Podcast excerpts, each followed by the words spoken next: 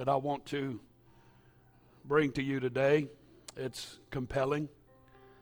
Uh, probably not a very appropriate Sunday before Thanksgiving message, but I don't always cater to holidays. Um, you'll do that Thursday. Some of you will do it more than others. Some of you have done it more than others, I can tell by looking. But I'd like to have your attention today, if you don't mind, your attention to the Word of God.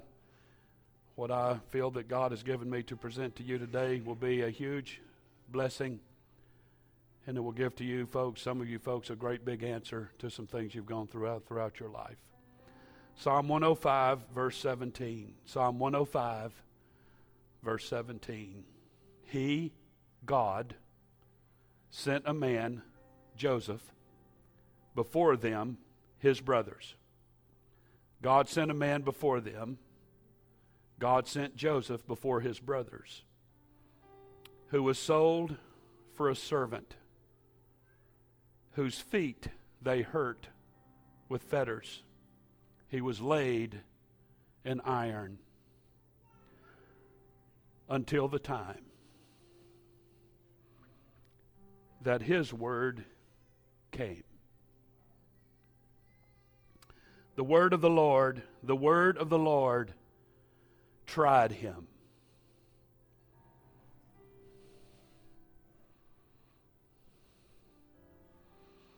So the king sent, the king sent and loosed him, even the ruler of the people, and let him go free. He made him lord of his house and ruler of all his substance, to bind his princesses, his princes, and his at his pleasure, and teach his senators wisdom. I want to speak to you for a little while today, just simply wounded. Everybody say wounded. Everybody say thank the Lord for the word. Thank you for standing. You may be seated. John F. Kennedy said, John F. Kennedy said, there is always inequality in life. In reference to war times, he said, some men are killed in a war, and some men are wounded, and some men never leave the country. Life, he said, is unfair. Sean Brady said, There is always tension. There's always tension between the possibilities we aspire to and our wounded memories and past mistakes. There's always tension between the things we aspire to and our wounded memories and past mistakes. Margaret Fuller Self said, It seems that it is matter, that is mad, M A D, it is matter never to abandon one's self than to be infatuated. Better to be wounded. Better to be wounded, she said. A captive and a slave than to always walk in armor.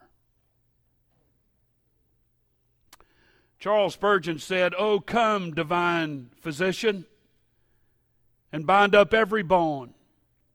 Come with thy sacred nard, thy spikenard, which thou hast compounded of thine own heart's blood, and lay it home to the wounded conscience, and let it feel its power.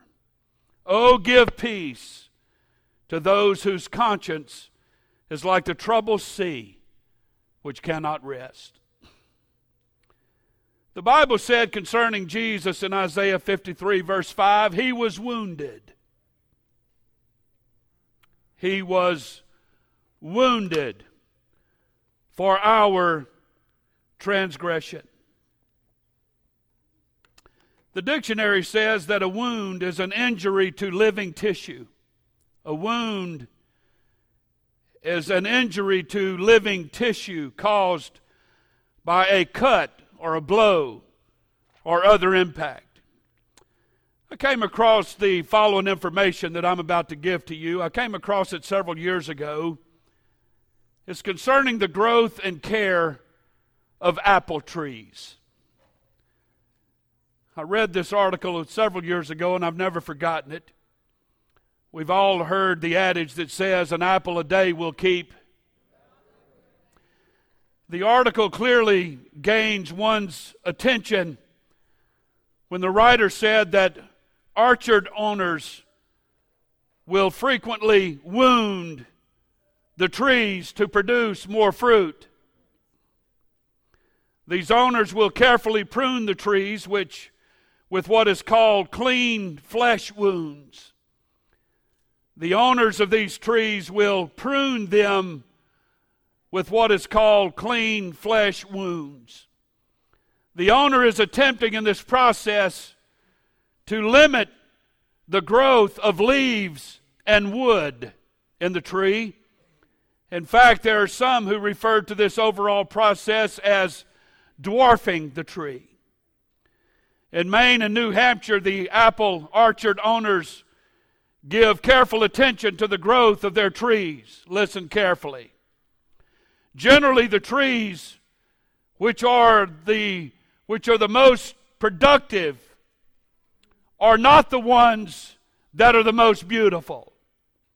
Often, the more fruit, the less wood and leaves the tree will demonstrate and manifest. Sometimes a tree will really take off and begin to grow tall and outwardly will look very beautiful but have no fruit. This is where the concerned the concerned owner will move out into his orchard and will drop a huge wounding blow to the tree. When this happens, the tree suddenly turns attention from growth to healing. When this happens, the tree turns its attention from growth to healing, and the, the efforts at healing, the tree turns its efforts from wood to fruit. A byproduct of healing produces more fruit, not more wood and leaves.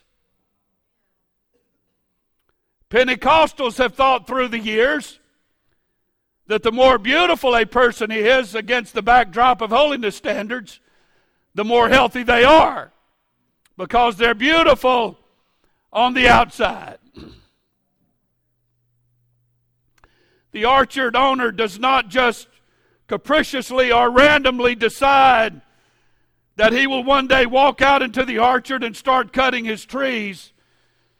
For an owner to do so would severely damage the potential yield that comes from his orchard. But he carefully watches the seasons. He carefully watches the seasons and will then go about his almost terrifying process of wounding his trees. Fall or winter pruning will bring much damage to the tree, and some never recover. Some never recover if they're wounded at the wrong time. The orchard owner will wound his trees. The orchard owner will wound his trees immediately prior to the spring and summer because this is a time of the most productive growth in the cycle of the tree. The wounds of the tree will heal during the time of nature's greatest and perhaps most tender touch of growth. Much can be said about this in the spiritual sense, much can be said about it in its application to you and I. Listen carefully and read along on the screen with me. It may seem as if trials and tribulations that come our way are unplanned and sudden in their own set trials and tribulations that come our way are unplanned and sudden in their own set. But God, everybody say, but God. But God, who takes our spiritual growth into careful consideration, is never out of sync with the timing that is necessary to our progress in His kingdom. He will wound us. He will wound us just prior to the times of greatest spiritual growth.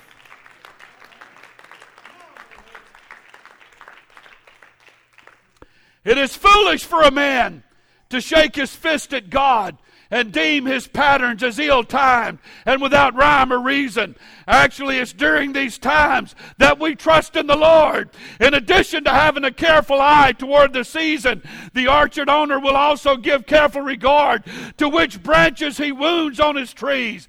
He follows the guidelines that other apple growers have found to be useful. Listen carefully.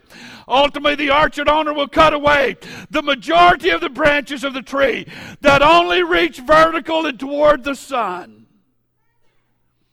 They have discovered that the most productive limbs are those which grow horizontally or laterally to the main trunk. I want everybody to understand here today. The, the, the, writer of Isaiah said concerning Jesus, he was wounded that is talking about the crucifixion. The Bible said in the New Testament, when Jesus was hanging on the cross, he said, My God, my God, why hast thou forsaken me? His vertical, leafy branches were sheared off.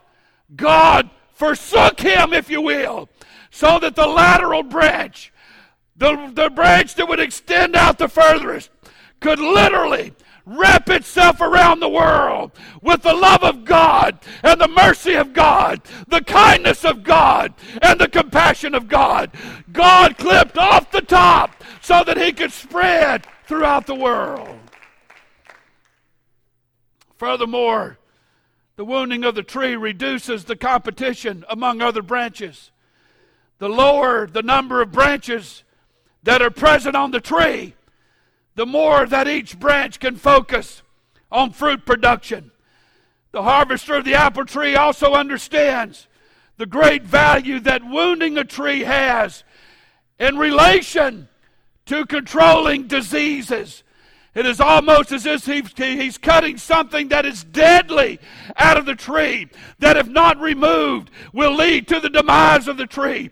In this wounding, the owner removes the potential of fruit rot, leaf spots, and stem cankers, all of which will severely limit the fruitfulness of the tree.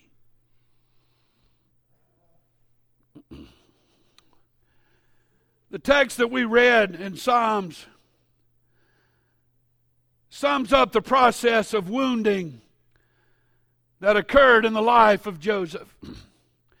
One translation said of Psalm 105:18, they have afflicted with fetters his feet. But while his feet was fettered, while he was in physical bondage, iron entered into his soul. This gave to his soul and spirit structure and strength and permanence so that the dreams that God gave to Joseph would never die. I've heard it said all throughout my life, I've heard preachers say that people have no spine, they have no gut, they have no determination, they have no incentive. It's because some of them have never been wounded. And those that have do not handle the wounding properly, and I'll come to that in a moment. But I'm here to tell you, everybody here today, that if there's ever a scripture of truth in the Bible, it is this one. For all things work together for good to them that love the Lord, who are the called according to his purpose. For all things work together for good to them who love the Lord for all things, all things, all things. And what the devil considered as something that would destroy your life was only something that God allowed to put some iron into your spirit and some determination that I'm not going anywhere. I'm going to be like a tree planted beside the water. I shall not be moved.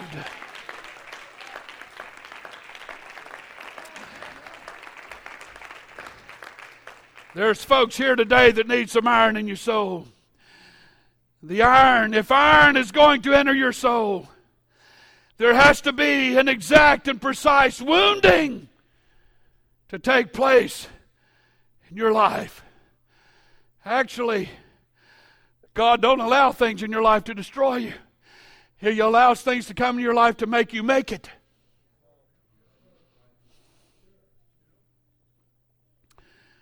Joseph was given a dream. In fact, Joseph was given several dreams that would never come to pass until life wounded him. There's a correlation between dream dreamers and visionary people and being wounded. Sister Murphy and I noticed a long time ago that some of our most prolific preachers are those who have suffered the most. I understand that there are those that kind of grew up in ministry with a silver spoon in their mouth. But there's a difference in the content and substance of their preaching than there is between those who's been through some things, who's fought some battles, who's lost some people, who's had to say goodbye to family and friends and death, who's gone through all of those things. You, you've gone through your paces, and then in that process, God puts some iron in your soul, and you determine, I'm going to make it through this. I don't care what happens. I don't care what people say and do to me. I'm going to live through this, and I'm going to be victorious in the end. Hallelujah to God. The Bible said clearly that no weapon formed against you shall prosper. Listen to me, saint of God. You may have been wounded, but accept the iron that it's going to put into your soul because that'll be the very thing that can save you. I feel the Holy Ghost here right now. So, with every dream, that God gave to Joseph, there came some entitlements of the wounds. With every dream that God gave to Joseph, gave his wounds the entitlement they needed to be in his life. They were entitled to be there. It was a part of the process. I shall call it necessary wounds. And the wound that I want to speak to you today, the necessary wound, and it's happened to all of us. I've known more preachers than you can shake a stick at that's been affected by this, and they turn their back on God. They relieve the ministry or they compromise the message. That's their answer. But the necessary wound that I want to talk about today is the wounds that come from your brothers comes from your brothers and sisters, those that should love you the most, those that should have your best interest at heart. This is what happened to Joseph. The wound that he suffered, one of three, this is the first one, that he suffered was the betrayal of his brothers. Betrayal, for betrayal to really occur in the life of someone, it has to come from someone that you love. They may not love you, but you certainly love them. That is true betrayal. An enemy or an outsider can never really betray you. Only someone that you love, only someone that you love can bring this brutality of betrayal. Joseph found out that sometimes being the favored son will mean that you will be hated, the hated brother. His father had given him a beautiful coat, which created a rift between Joseph and his brothers. The favor of the father has created more difficulties for many saints of God than perhaps any other situation. The coat of many colors isolated Joseph from his brothers. When you have the Father's ear and his purpose for your life, some very carnal, earthy brothers will find a means to betray you. The gifts of the Father into your life can be very well, can very well be the stimulus for your brothers to betray you. But the thing that sealed the deal for them was when Joseph began to tell that the dreams had come from God. His dreams had given to them the idea that they would be under the hand of their youngest brother. His leadership and his priorities would overshadow all the contributions of life. The destiny planted by God came out in the dreams of Joseph.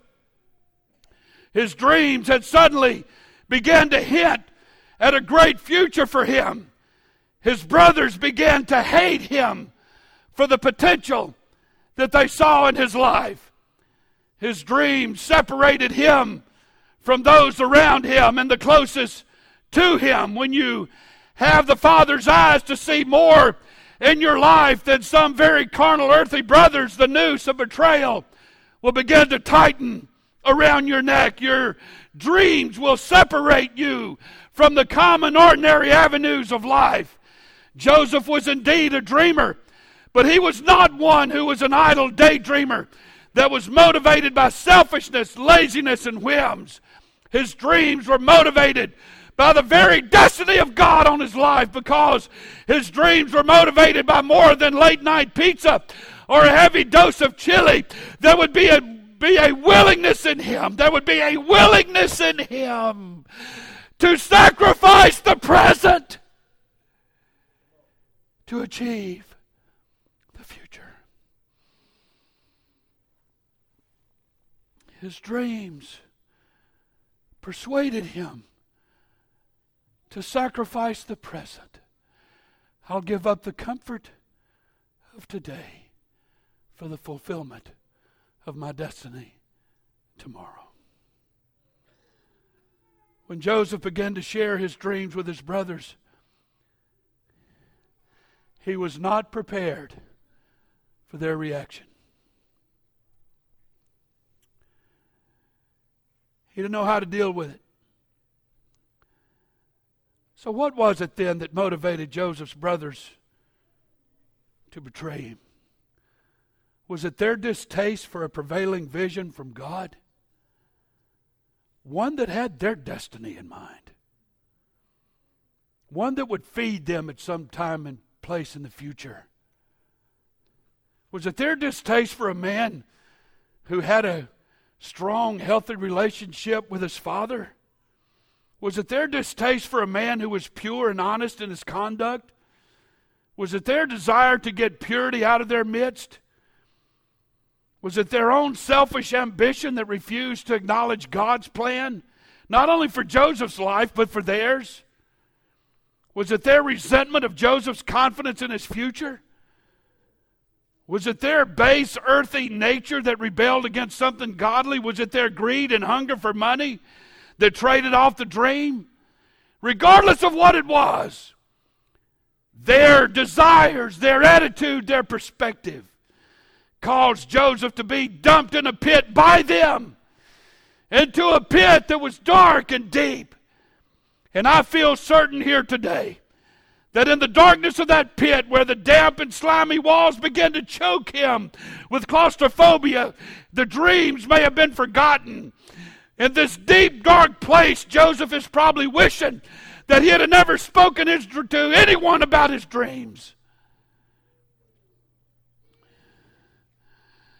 But Joseph learned the hard way, and so have I, that before any dream from God will come to pass, there's a pit somewhere that's going to have to be endured. And it may be the pit of fear, it might be the pit of destroyed confidence in the future, it may be the pit of desperation, a pit of hopelessness, a pit of lost direction, a pit of overwhelming grief, a pit of rejection, a pit of self pity, a pit of loneliness, a pit of cruel brothers, a pit of bitter tears, a pit of disgrace, a pit of betrayal. Every pit has its purpose. And the purpose of the pit is to help your dreams that God gave you come to pass. There's more than one person in this church house today. And I can go up one side and down the other. And I can remind you of your tenure in the pit. But I can also remind you of the amazing bounty of God and the blessing of God and your usefulness in the kingdom that has come to your life because of the pit you endured at the hand of betrayal by your brothers and your family and your friends. Hallelujah to God. God help us today to understand that being wounded isn't always a bad thing. An unknown poet wrote, Man's life is laid in the loom of time to a pattern he does not see, while the weavers work and the shuttles fly till the dawn of eternity. Some shuttles are filled with silver threads, and some with threads of gold, while often but the darker hues are all that they may hold.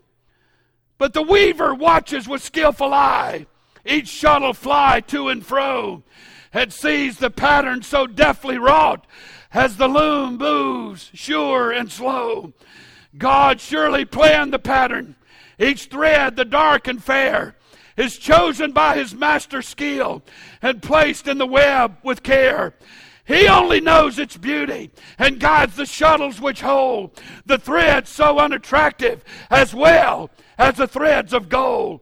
Not till each loom is silent and the shuttle ceases to fly shall God reveal the pattern and explain the reason why.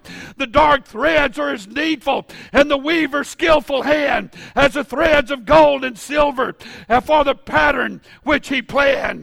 Every pit has its purpose.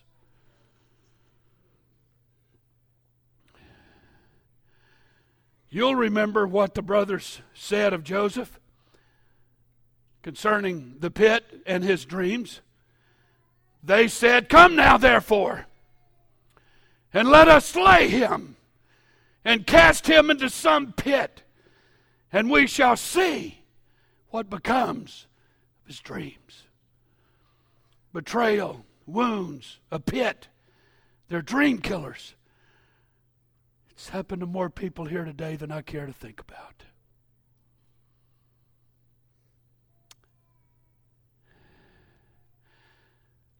Betrayal, wounds, and a pit. They're dream killers. And all are very dangerous stumbling blocks that the devil will try to place in our way. None of these things, in and of themselves, none of these things, in and of themselves, have the ability to destroy the God given vision within us unless we give in to the blinding and numbing rage and revenge that can derail any dream that God wants to fulfill in us. Now is not the time to want to get even. Now is not the time to want to pout. It's time for some here today to accept the wounding of the orchard owner. Because it means you're just on the precipice of the most productive and fruitful time of your life.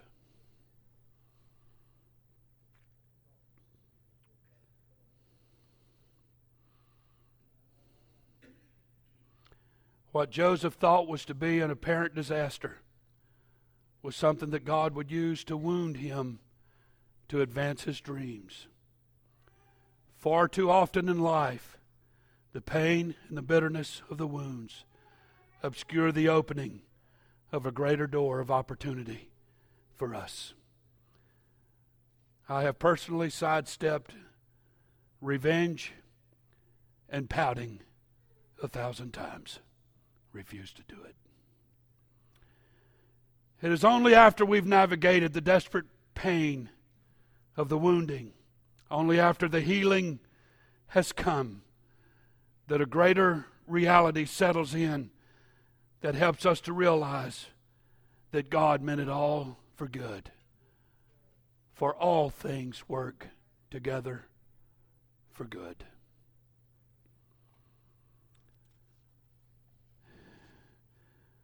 The next step in this process is probably the most difficult for people to understand and to maintain. If you'll notice the screen. I've come to learn that the bone marrow transplant unit in Houston, Texas, is touted to be one of the cleanest and most aseptic germ free zones in the whole city of Houston and perhaps even the nation. If you're an employee at the bone marrow transplant unit in Houston, every day when you arrive, you would have to change into scrubs that have been sterilized. You would have to spend at least 10 minutes scrubbing your hands and arms with betadine. In addition to this, a facial towel that contained an antibacterial was used to cleanse, cleanse the face, your facial area.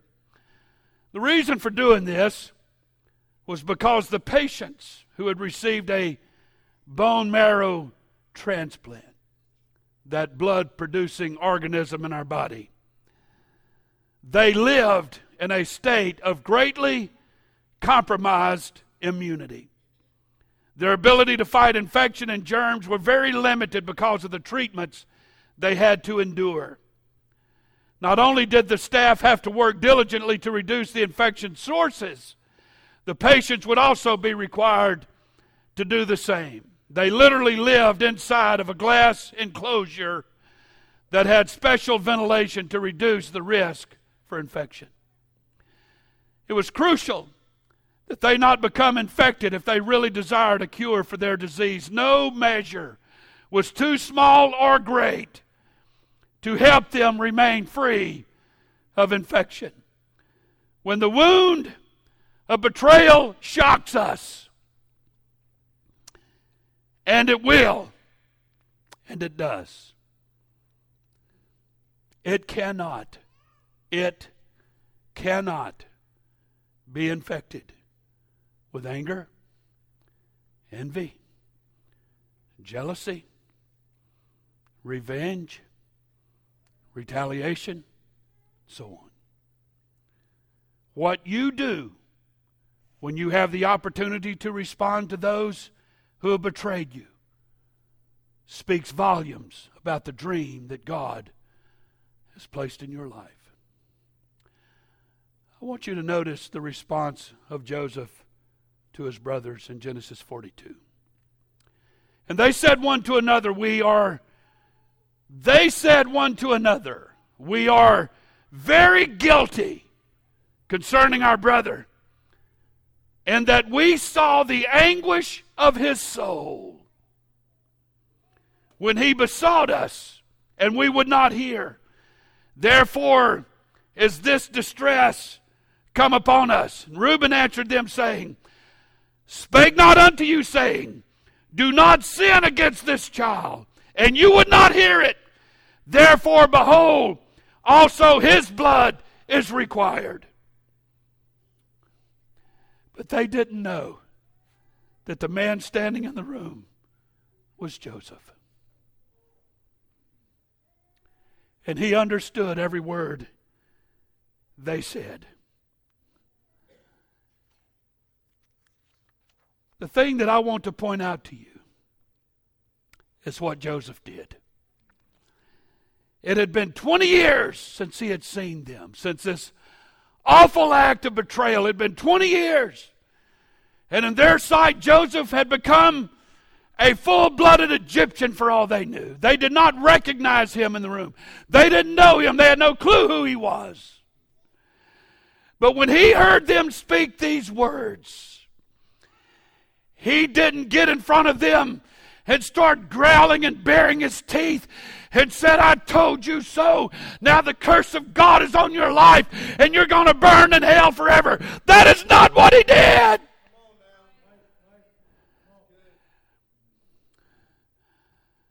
The Bible said he turned around and put his back to them with his face against the wall. And he sobbed and cried.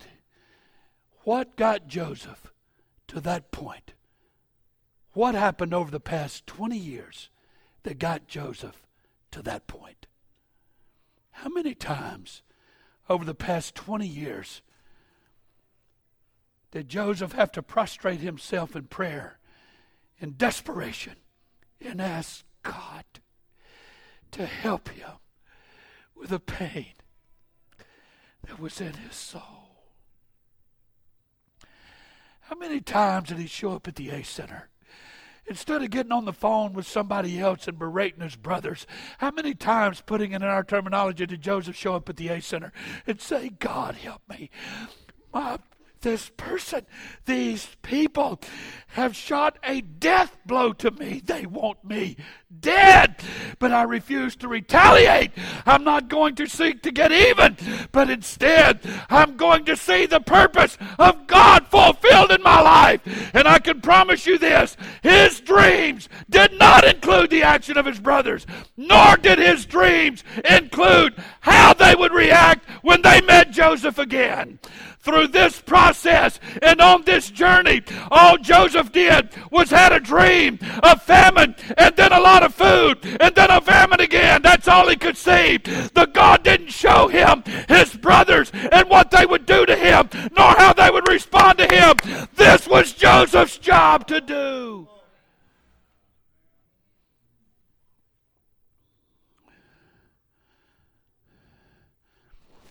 How many times had Joseph prayed in the past 20 years for God to release him from a sense of human injustice and give him over to a higher sense of God's holiness and purity?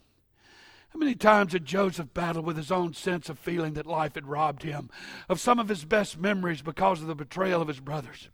How many times did Joseph beg God to free him from the grip of retaliation and release him from the resentment that struggled to overcome him? Joseph understood through the wound of betrayal that there is something far higher in life than the law of retaliation, and that is his resentment would give him his resentment and his conquering of his resentment would give in later to the release of forgiveness.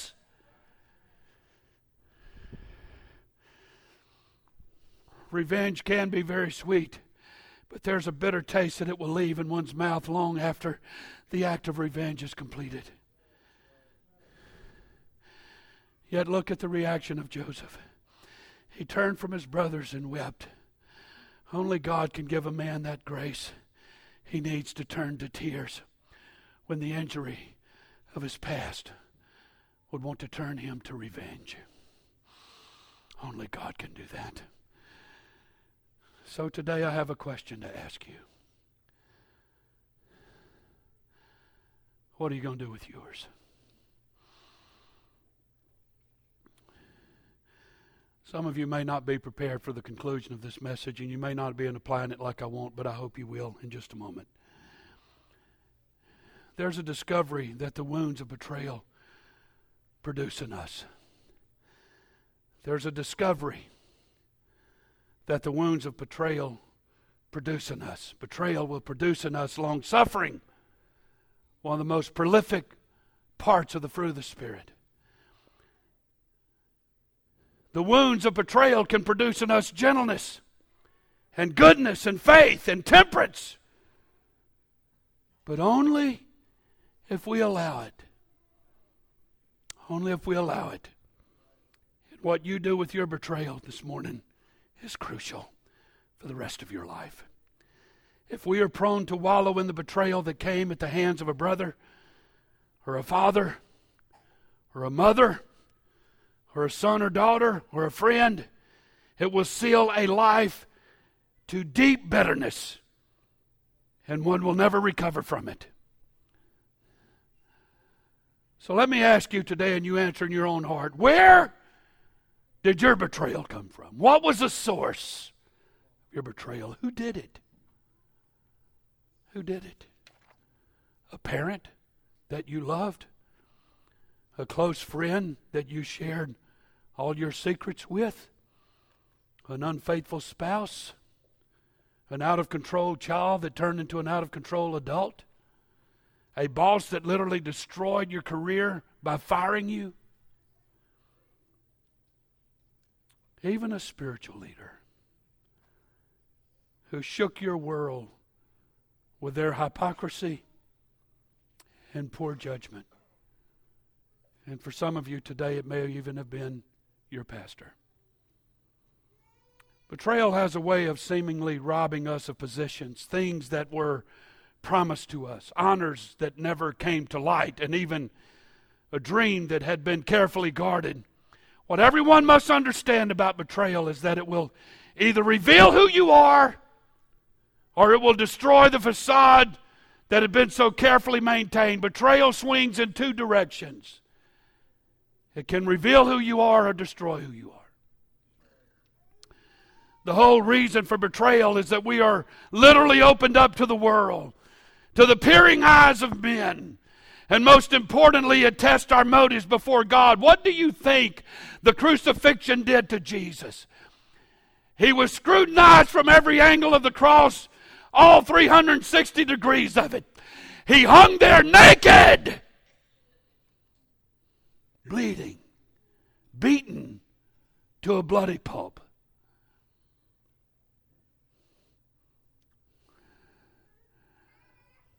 So, the whole reason for betrayal is that we're literally opened up before the world to the peering eyes of men, and most importantly, it tests our motives. We can react with anger, loud dissent, accusations, and a circle the wagon mentality that wants to defend, then the wounds and fruit of betrayal will have fallen far short of their intended purpose. It's Jesus' prayer on the cross again after what they had done to him for no earthly cause. As a matter of fact, they had to lie to get it done.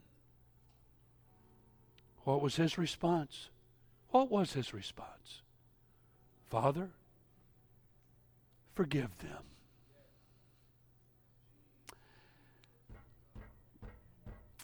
There's just sometimes I can't hardly say those words, man. It's just sometimes. And if you do say it, you don't even feel like you really mean it. You're just saying it because the Bible said so. The road of betrayal ultimately ends at a throne. The road of betrayal ultimately ends at a throne if, if you are persistent and prayerful enough to navigate the sharp turns and bends in the road. So watch out for bitterness. Be careful of a competitive spirit that wants to crush others. Note the tendency to get infected with anger. Seek to really see the root of vicious retaliation removed out of your life.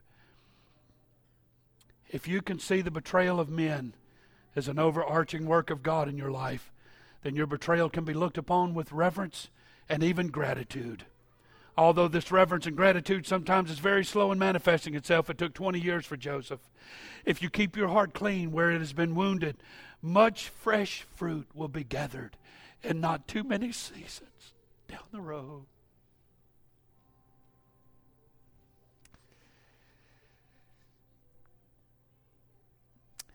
But if you choose to fight your betrayers, it will so shrivel your soul that you'll never recover. And so that's why preachers like me preach sermons like this. Because it's never too late for amends, it's never too late for adjustments. It's never too late for these things to be done so that God's desire can truly come to pass in your life. I'm preaching this today for the advent of next year, the Lord tarries for 2018. I want to begin giving our church. Brother Jason preached a well of a message several Sundays ago, and then last Sunday the Spirit of the Lord moved, and now it's here again today. God's wanting to clean the slate for some folks here today so that maybe 2018 can be your most profitable year of your life, regardless of your age. So if you'll stand with me this morning.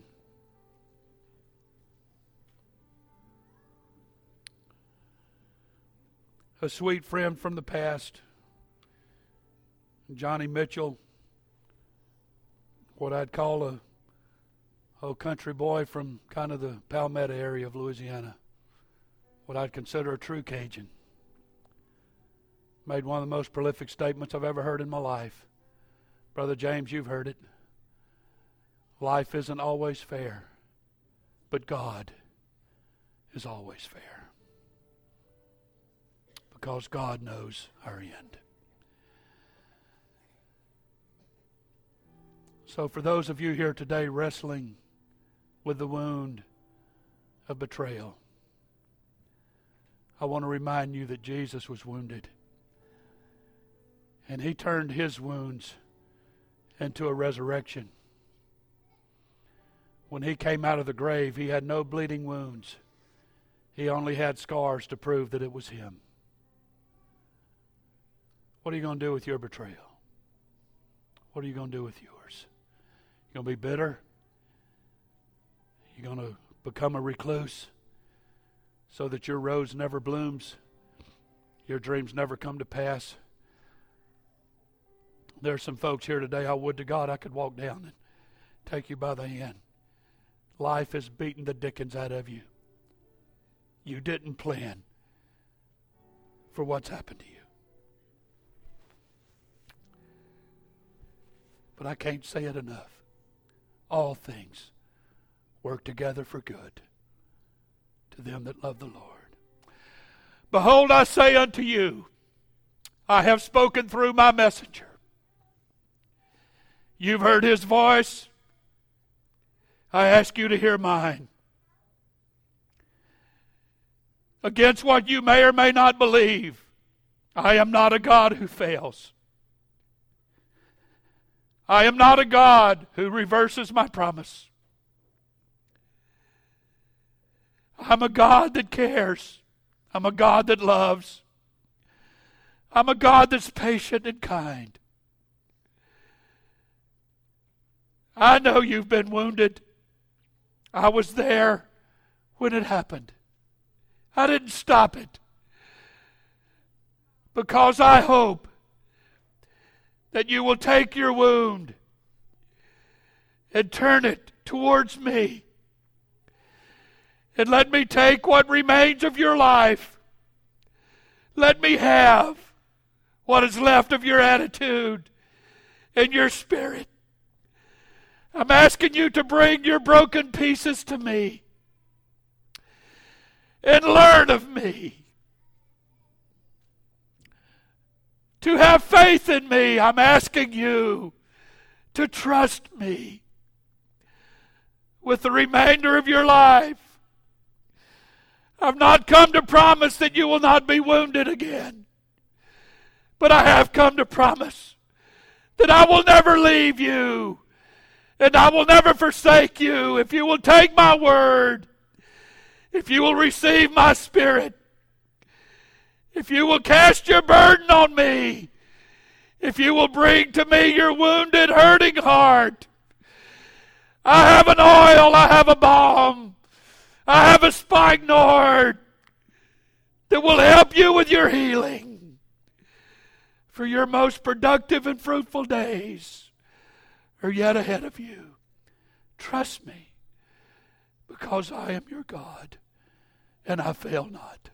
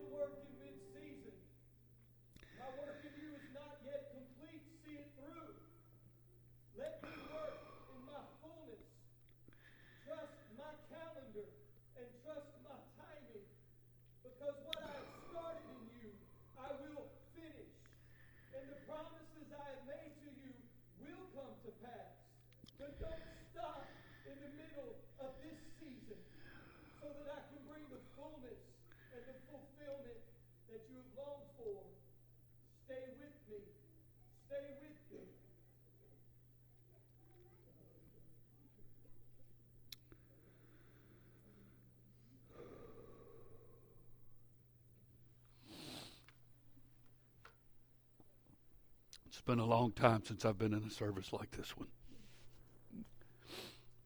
It's almost like God is making a last ditch, a last ditch effort to reach some folks here today. It's time to face your betrayal. It's time to face it.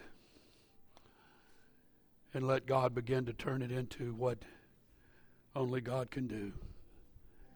And that's the most fruitful and profitable years of your life. So as they begin to sing softly, I'll put the rest of the service in your hands. If you want to come to the front and find a place to pray, you're welcome to. I'm asking everybody to take advantage of this moment, everybody.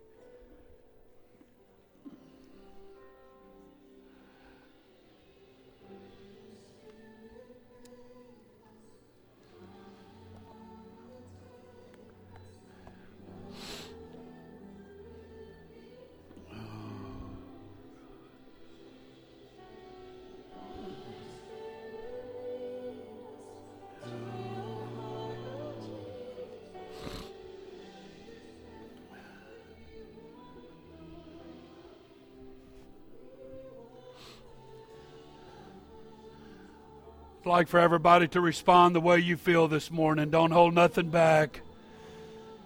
God has ordained this service for you today. God ordained it for you today. Whoever you are, if you want to fall on your face before God, you can. If you want to bury your face in a corner somewhere, you can.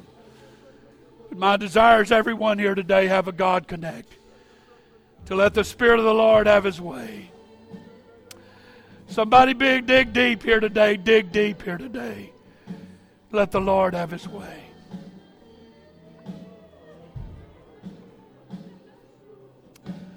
Somebody let the Lord have His way.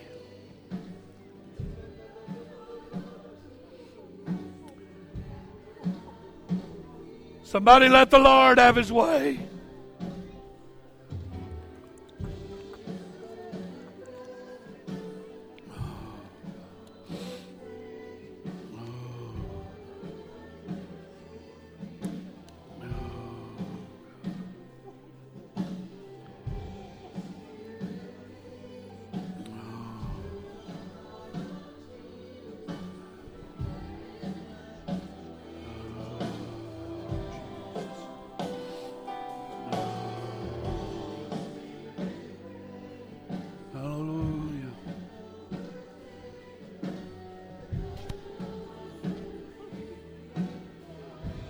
Somebody. Let the Lord have his way. This is your moment. This is your moment. This is your moment. Let him have his way here today. Somebody let him have his way. Somebody let him have his way.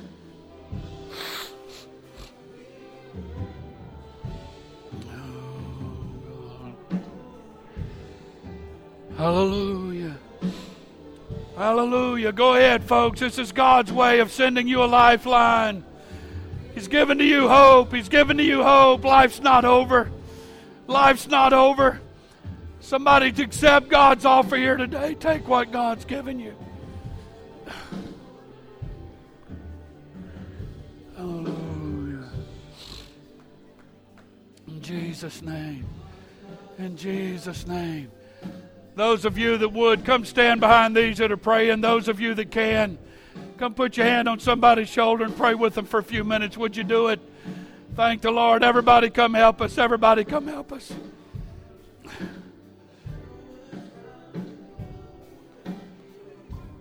In Jesus' name.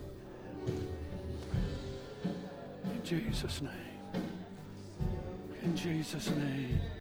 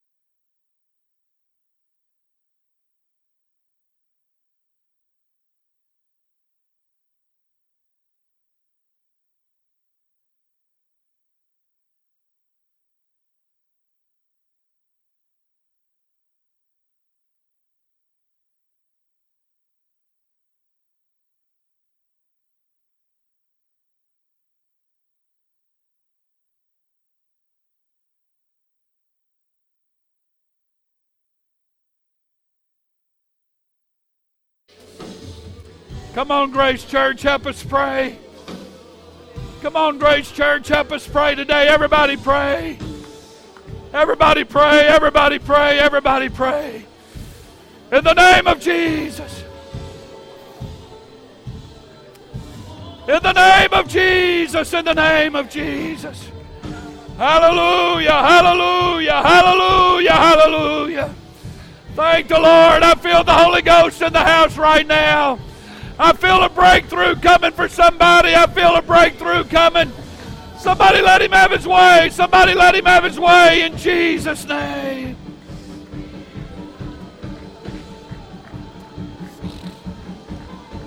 Hallelujah. Hallelujah. Hallelujah. Hallelujah. In the name of Jesus. In the name of Jesus.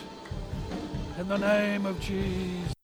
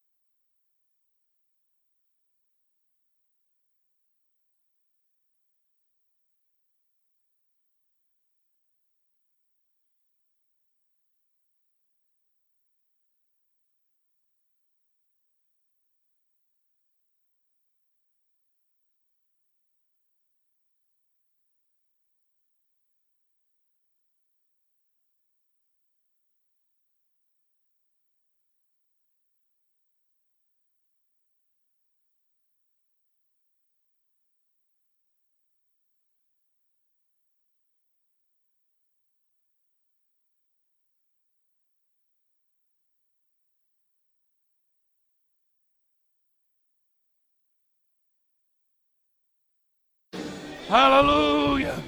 Come on, Grace Church. Everybody pray again. Everybody pray again. I feel I feel God here right now. This is a God moment for somebody. Hallelujah.